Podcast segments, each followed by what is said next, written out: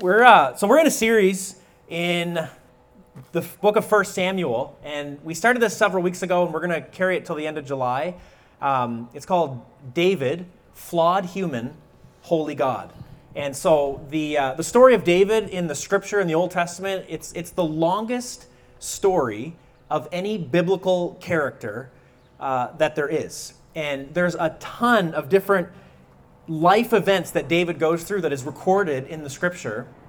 And what we learn about David, I just want to be so clear, and we've been clear about this all the way through this series, is that David is a really flawed person, okay? So he was this great man of God, and we are on a flight path, by the way. So we just we get blessed every couple minutes or so with these uh, planes going by. We're right on the flight path. I was, I was wondering actually earlier. I was standing here and I was thinking. I don't know if you've ever flown in or out of Thunder Bay, but you can always look down and see as you're coming, and so they get to kind of see. And I wonder what people are wondering about what's happening here in this neighborhood as they fly over.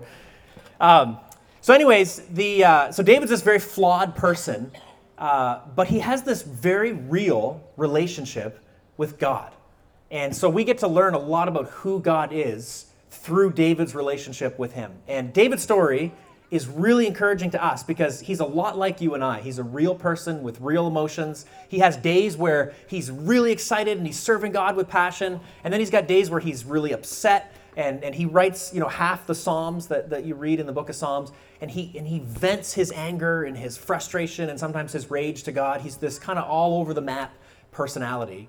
Uh, but he has a very real relationship with God. And so today we're going to look at uh, David and Saul, which is uh, a really fascinating story, okay? Uh, and, and I just want you to know the, the key to this message that I want you to get is that you often hear from God, whether you realize it or not, about things He wants you to either do or to not do. And it is God speaking to you, but a lot of times we're unaware of it. So, getting ready for this message, uh, I was thinking about back when I was in grade 10, so I was my son Malachi's age. And uh, I used to work at the, the YMCA in Moncton, New Brunswick, and I was uh, a gymnastics instructor. Okay, so I used to teach gymnastics to kids, and I had done this a lot through my life. Like I'd gone to gymnastics and uh, in the YMCA and worked up to the point where I was working there. And so I'd been there for a few years. But in grade 10, uh, I had a best friend who was not a Jesus follower, uh, and, and he got a job at the YMCA with me. We were best friends. And uh, we were halfway through. So, the, the way that the gymnastics sessions worked is that you would go for about 13 weeks. So, I would teach a group of kids every week for 13 weeks and lead them through kind of a level of gymnastics, teaching them things. I do that with my kids now. If you, if you follow me at all on social media, you see our kids do crazy things. Uh, I posted a video the other day of Malachi jumping off our roof onto the trampoline. It was pretty fun. So I still do a little bit of gymnastics instructing. Um, but this is back in grade 10, and so I was working there and my friend who was working with me, we had like this problem with management, okay? And so I was really frustrated with management, and so was my friend. And my friend, who was pretty influential in my life at the time, he was upset enough that he said, Well, I'm just gonna quit. I'm just gonna, I'm just gonna quit this job, and I don't really care what they think, um, but I'm done. And so we were about halfway through one of the sessions. And so we went to management and we expressed our frustration and just, you know, they weren't gonna change, and so we said we we're gonna quit. And I remember management coming to me and saying, can, can you just finish this through? Like, if you quit now, you're going to leave us in a really difficult spot because we still have, you know, six or seven weeks left to go. Um, and so we know you're mad, we know you're upset. Can you just stick it out? Can you just finish this through for the sake of the kids that are in the class? Uh, and I thought, you know, that's probably the right thing to do.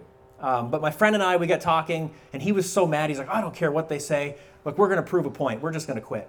And so I joined him, and, and I quit. I, it was like, I just full stop was like, okay, I'm going to do what he what he thinks, and we're going to go with this.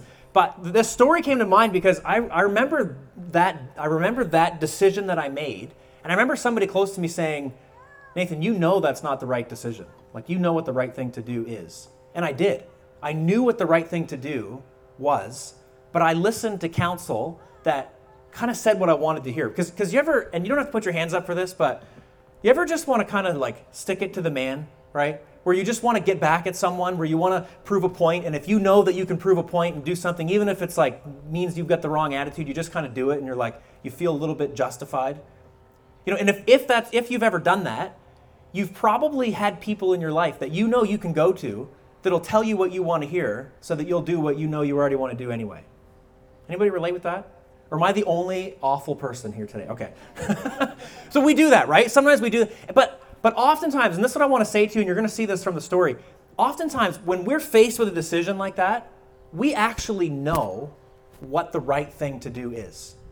And, and here's what I want you to be aware of, and you, you might have picked it up from, from Kiva's story, but she just sensed God at work in her life, her whole life. And He is at work in your life even now. He's speaking to you more now than you realize. And if our ears are open, we'll hear Him. But if we don't want to hear him, if we want to go and find out something else, you know, the, the kind of somebody tell us what we, we already want to hear, what we already are, you know, kind of have our hearts set on, we'll find that. But I, but I want you to know God, God is speaking, and, and we often know what it is he's, he's saying. And so uh, I'm going to read, uh, and if you have a Bible, we usually have this on the screen, but uh, again, we don't have a screen. So if you want to follow along in this story, uh, we're going to go to 1 Samuel chapter 24. If you have a, a Bible app on your phone, or if you brought an actual paper copy, uh, you can do that. And again, so I'm going to, re- so James chapter 4, this is not, I'm just going to read one verse from the book of James. James chapter 4, verse 17. It's the, uh, the theme for today's message. James 4:17 says, "So whoever knows the right thing to do and fails to do it, for him it is sin." Okay? So if you know the right thing to do and then you don't do that thing, that's what is uh, sinful. And we're going to find out in, in David's life. And again, David is this, this really colorful character. Okay? He's got great days, he's got bad days. Uh, but one thing that's consistent in David's life all the way through is he's got this relationship with God. So even when he steps out of line, even when he fails miserably, he's ma- he maintains this relationship with God. And that's why David was, was, was called a man after God's own heart, because whenever God spoke to David, he would come back, even after a big failure or a big mistake.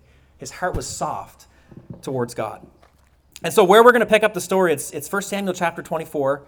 Uh, and, and you've got to know in this story, David, um, he's already killed Goliath, okay? So there's that battle has already happened. And then the current king of Israel, Saul, became very jealous of David because Saul realized David was growing in popularity and, and Saul was afraid he was going to lose his kingdom to this new up and comer, okay, to, to David. And so Saul grows really jealous of David. And then Saul attempts to kill David. We talked about this. He actually tries to kill David uh, six times before David just flees for his life. Okay, so Saul throws spears at him. He sends assassins after David. So Saul's the king. He's the one that's like over Israel, but he's he's maniacal, he's evil, he's crazy, and he hates David. He's jealous because he realizes David is is, is the man God has chosen to lead the people. And, and so David's on the run. And while David was on the run, you need to know this because we've skipped over this part of the story. David actually went and got uh, help from a group of priests in a place called Nob. Everybody say Nob? Nob. There's some weird Bible names, okay? Uh, Nob was this place. Uh, and David went and got help from a group of priests there. And Saul, this evil king, found out about it and he just came and wiped them out. 85 priests. He just killed them. Like he, this, that's kind of the, the, the kind of guy Saul is. Gives you a picture. Okay, so so David is the one. He's been chosen by God. Um, he already knows he's going to be the next king, and the and the king that's in place is is just doing all kinds of crazy and evil things. And and David is on the run, and this is where we're picking up the story. 1 Samuel 24 it says when Samuel or when Saul returned from following the Philistines, he was told, "Behold, David is in the wilderness of En Gedi."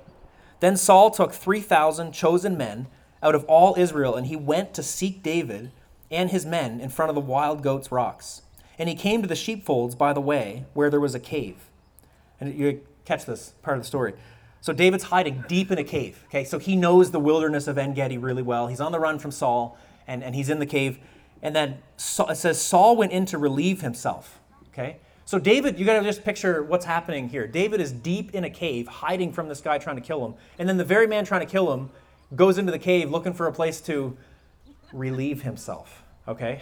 so he was not just taking a pee. Okay? Saul was going in and he was going to unrobe and he was going to totally be exposed to relieve himself in this cave. Okay? So David is in behind Saul while this is happening. What are the chances that that this guy that's on, you know, on the hunt for David comes into the very cave where David's hiding?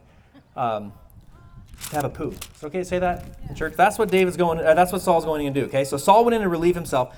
Now David and his men were sitting in the innermost parts of the cave, and the men of David said to him, "Here is the day which the Lord said to you: Behold, I will give your enemy into your hand, and you shall do to him as it shall seem good to you." Then David arose and stealthily cut off a corner of Saul's robe. And afterward, David's heart struck him because he cut off a corner of Saul's robe. And he said to his men, The Lord forbid that I should do this thing to my Lord, the Lord's anointed, to put out my hand against him, seeing that he is the, the Lord's anointed. So David persuaded his men with these words and did not permit them to attack Saul. And Saul rose up and left the cave and went on his way. Afterward, David also arose and went out of the cave and called after Saul, My Lord the king. And when Saul looked behind him, David bowed with his face to the earth and paid homage. And David said to Saul, Why do you listen to the words of men who say, Behold, David seeks your harm? Behold, this day your eyes have seen how the Lord gave you into my hand in the cave. And some told me to kill you, but I spared you. I said, I will not put out my hand against the Lord, for he is the Lord's anointed. See, my father, see the corner of your robe in my hand, for by the fact that I cut off the corner of your robe and did not kill you, you may know and see that there is no wrong or treason in my hand. I have not sinned against you, though you hunt my life to take it. May the Lord judge between me and you, and may the Lord avenge me against you, but my hand shall not be against you. As the proverb of the ancient says, out of the wicked comes wickedness, but my hand shall not be against you. After whom the king after whom has the king of Israel come out? After whom do you pursue? After a dead dog, after a flea? May the Lord therefore be judge and give sentence between me and you and see to it and plead my case and deliver me from your hand. And then the, the chapter goes on to describe Saul hears David and, and he's filled with remorse. Okay? So when Saul gets outside of the cave and, and David comes out after him and gets in a safe place and he yells out to Saul and says, Saul, you see, I, I could have I could have killed you. you I, the opportunity was right in front of me, but I didn't do it. And then Saul is filled with remorse, and you can read the rest of the chapter. He feels bad for what he's done and he says he's sorry. But this event, and we're not going to jump into this next week, so if you want to uh, read this chapter in the next couple, I would encourage you to do so. This actually happens two times. There's two times while David is on the run, and you gotta you gotta just like put yourself in David's shoes for a minute. Da- David, he's been told when he was a little boy, he was anointed by Samuel, a prophet. Samuel said, "You're to be the next king." And then David goes on to fight Goliath, and he's victorious, and all of Israel is singing his praises. He marries the king's daughter. Things are going really well. And then all of a sudden, Saul is just, he's after him. He's trying to kill him. And he's on the run. And you've got to imagine during that time of real darkness, while he's on the run, he's running through the wilderness, he's struggling with, like, did God really speak to me? Did he say that I would be the king? But he's made this decision that he's going to honor God. And he says to, he says to Saul, I'm, I'm not going to take you out because that's between you and God. And Saul relents and says sorry, but it happens again. Two chapters later, Saul again is on the run chasing David, and David gets right up beside him when all of the men of Saul are asleep. And, and again, David's got somebody whispering in his ear, and he's saying, just like we read about, he's like, Look, God has given you the opportunity to take out Saul. And David refuses to do it. Even though there's all this really Christian God language used, David refuses to give in to temptation. He says, No, I'm going to trust God. So, James chapter 4, verse 17 says, Whoever knows the right thing to do and fails to do it, it is sin. And I, I was just getting ready for this this week and then, and then this morning, and, and the thought that came into my heart was that there are some of us who are faced with a decision and we know the right thing to do, but we're tempted to do the opposite. Again, I won't ask for a show of hands, but I'll bet you that a lot of us could relate with that. That there's things in our lives that we're faced with the temptation to do something that we just know, like we really want to do it. And, and if, we, if we looked hard enough, we could probably find somebody that would tell us, yeah, yeah, go ahead and do it. But we know in, the, in our heart of hearts that it's not what God wants. Or there's something that we, we don't want to do, but God's telling us to do, and there's this, there's this struggle. And, and what I want to really get across to us this morning is that God is speaking. If your ears are open, if your eyes are open, He's speaking. Here's, here's the warning. So I'm going to read you. There, there's two times, like I said, that David has this opportunity to kill Saul, this evil king. And, and two times, here's what people say to him. They say, just kill him. In uh, 1 Samuel 24, verse 4, one of David's close confidants, friends, he says, Here is the day of which the Lord said to you, Behold, I will give your enemy into your hand, and you shall do to him as it shall seem good to you. He's got this guy. So David's D- David's like faced with the opportunity to just take Saul out. And it's hard for you I to relate to that exact temptation because we don't live in times of warfare, okay? Most of us here, you know, don't go to war on a regular basis. We don't live in a time where there's uh, actual warfare like, like David was living in. But for David, you've got to realize this was a huge temptation because Saul, I mean, he was this evil, maniacal king who had killed 85 priests of God. He was chasing David in the wilderness. Uh, unnecessarily trying to trying to kill him when he shouldn't have, have been doing that. And so David, he gets Saul comes into the cave to relieve himself, right, to have his his poo. And and David's like right hand man says, "Look, this is the day God spoke of. God, God actually wants you to do this. If you take Saul out now, you can be the next king. And you've got to imagine that David is, t- is tempted to believe what his friend is whispering in his ear. He's even his friend is even using Christianese God language to say, "No, no, God wants you to do this." But in David's heart of hearts, he knew that this wasn't what God wanted to do. In the next story, and you can go on and read it, but I'll just read a verse from it. When this same uh, scenario happens again, in chapter 26, David's friend Abishai, who's a close friend of David for many years, he says, God has given your enemy into your hand this day. And so David's got this like temptation to go and do this thing that he knows he should not do. And, and here's what I want to ask us to reflect on.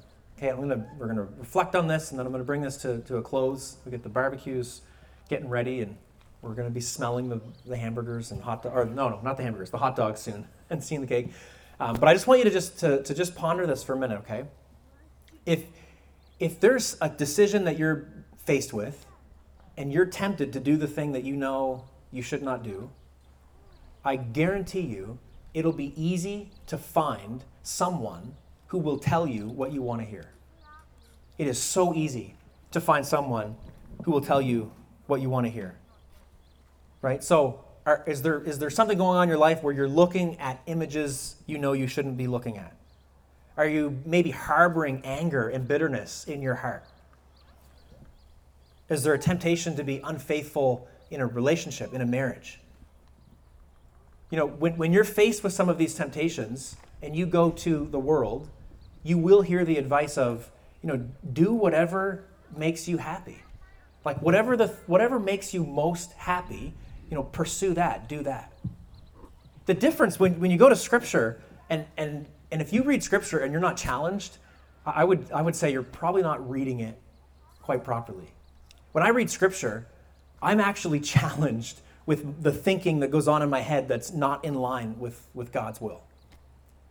And so if you've got, you know, something that you're wrestling, maybe it's maybe it is harboring bitterness, maybe there's a temptation to be unfaithful in some way or to act out in anger or whatever it is. If there will be people in your life that'll come alongside and pat you on the back, just like David experienced, that's like, yeah, just go ahead. You know, go go do that thing. Give into that bitterness. You know, that person, they shouldn't have done that to you anyway. And so yeah, just nurse that anger, nurse that that rage or whatever it is, right? Like you, you will hear that. But what I would say to you is that all of us, we, we hear God more than we are aware of. Do you realize that? Like, he's at work. Even being in a service this morning, you, you hear Kiva share her testimony, and, and you hear Justin, he's reading the, the scripture, and you hear the, the lyrics that we're singing in songs. And, and a lot of that stuff will apply to your life if your eyes are open, if your ears are open, and, and God is speaking. But for most of us, we're not listening to the degree that we should. And so the difference with David, and, and one of the things I love about David's life is that yes, he's flawed and he makes these horrible mistakes, but when he hears God, he, he just calls out to God. He repents, he turns from sin and wickedness. But for a lot of us, if we're honest, we do the thing that we know is wrong. You know, I, I don't share this very often. Um, my parents were here recently at Easter time. Both of them shared, my dad shared his testimony on a Sunday morning, uh, and my mom shared the next week. Uh, when I was about 18 years old, right around the time when my wife and I were going to get married, my parents were going through a really difficult time in their marriage. Like, difficult enough that uh, I remember having a conversation with my dad, who was a minister, okay, at the time. He, he still is today, but he was a minister at the time. And they were actually thinking of separating permanently.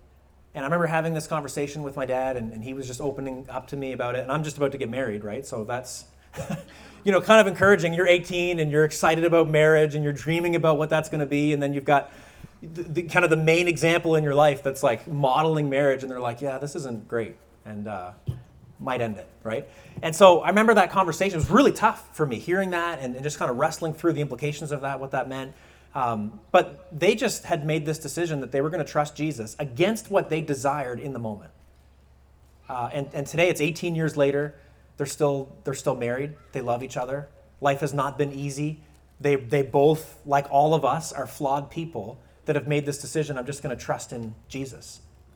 But they were hearing, like, if, if, if my dad at that time wanted to hear the advice of, yeah, you probably should just go and end it, it would have been easy to find someone that would have said those words to him. But you know what I learned from that moment was that his desire, in, like, in a deep way, was like to, to honor Jesus, even if it meant making a challenging or difficult decision. But how many of us, when we, when we want to do something really bad that we know is off base, we'll look for the person that'll tell us exactly what it is we want to hear? David had it. He had people telling him, yeah, go ahead. God's given you Saul on a silver platter. Why not just end it now? You'll be the king. All of God's prophecies will come true. But David was like, no, I'm going to wait on God's time. I'm going to trust him. And for all of us, that's, that's what we've got to do. And so th- this is how I want to bring this to a close. All of us have messed up, okay? I started with a story of a time where I did something that I knew that I shouldn't have done. Okay, we're, we're all in that boat. Do you remember Jesus, right before he goes to the cross, Okay, and this is like the high point of the Christian gospel. Jesus going to the cross is what means we can have a relationship with God because he, he died on the cross for all the times you and I gave into the thing we shouldn't have given into. Every time we've messed up, every time we've made a mistake, Jesus took all of that on the cross. That's why he went. But do you remember in the garden before Jesus goes to the cross? And, and he's in Gethsemane and he prays this, this famous prayer and he looks up to God and he says, God, is, is there another way? Is there another way that this could be done? other than going to the cross. And then Jesus says these words He says, Yet not my will, but yours be done. He, Jesus is God in the flesh. And he prayed, he said, God, not, not my will, because he was also, he's fully God, but he's fully man. He, he knows what it's like to have the exact same temptations and struggles and challenges that you and I have, except he never gave in to them. But even before, right before Jesus is about to go to the cross, he's wrestling through. There's the like the, the, the human aspect of it where he's wrestling through going to the cross, knowing there was going to be this, this like evil coming upon him, this separation from God, this the wickedness coming into his very being. And he's like, God, is there another way? But thank God, Jesus went to the cross for you and I. He, went to the cross for every time you and I have failed and given in to something that we shouldn't have given into. And that's why we have hope. That's you know what it means to be a Jesus follower? It doesn't mean to be perfect, it doesn't mean to have your life all cleaned up. What it means is to know that Jesus did the thing that none of us could do. He, he lived this life of perfection. He went to the cross on our behalf. He died this brutal death. And he says, All who believe in me, all who put their faith in me, will be filled with my spirit, will be forgiven and made right with God. That's incredible. Like that's that's the gospel. So if you're here today and you're like, oh, I'm feeling bad because I do things all the time that I shouldn't do. I always listen to advice that I shouldn't listen to. Well, there's hope. If, if there's like a, a sense of repentance in your heart or like a desire to change, like there's hope because of what Christ has done. But also, if you're here today and you're a Jesus follower and you're faced with some decisions, um, there's hope because the scriptures teach that God actually fills us with his spirit and empowers us to do the right things. He empowers us to make the decisions that are actually in line with His will, even if we don't want to do those things. That's why we have the story of David. We see people who've lived their lives and they've had their failures and their flaws and they had this relationship with God because God's revealing to us what He's like. And He will empower you and I to do the thing that honors Him and that pleases Him. I'm going to invite the, the team to come up. We're going to close with a couple songs. I get pretty passionate when we're looking at Scripture. And so, my goal all summer is to be shorter than normal uh, during the sermon time because we are outside and it's hot and, and I know that it's, it's warm. so uh, thanks for being out here um, and, and thanks for coming and, and gathering and worshiping and, and listening in. And, and my, my encouragement to you is if God is speaking to you about some of the things we talked about today, to act on it. So if you're somebody that hasn't surrendered your life to Christ, today's the day to do that. But if you if you're here and there's a decision that you're kind of wrestling with, you're back and forth on, and you know the right thing to do, you know really what God wants you to do. Do you know that God actually tells us in the scripture that He gives us His Holy Spirit to empower us to do what He desires? So as we sing these last couple songs, if there's that decision, if there's that thing you're wrestling with, and you know in your heart of hearts what God is asking of you, just even while we sing, just invite Him, say, Lord, empower me with your Holy Spirit to do the thing that honors you and pleases you. He desires to do that. Let's pray, and then we'll uh, we'll close with these couple songs, and then and then we will eat. Lord, thank you for today. Thank you for your word. Um, I just thank you for how your word is is real and applicable to our lives. We saw today in your word David, this this servant of yours, uh, who was faced with a decision that there was there was something he wanted to do, there was something he was being told to do in his own will and desire, but he resisted it because he knew what you wanted.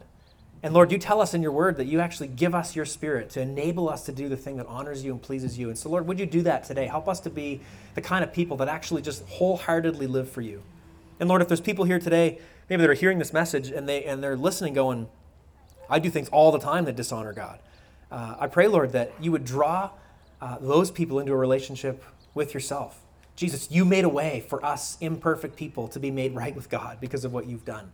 And so, Lord, if there's someone here today that's, that's hearing this and has not surrendered their life to you, Jesus, would you speak to them and make clear to them what it means to, to fully and wholeheartedly follow you? We love you, God.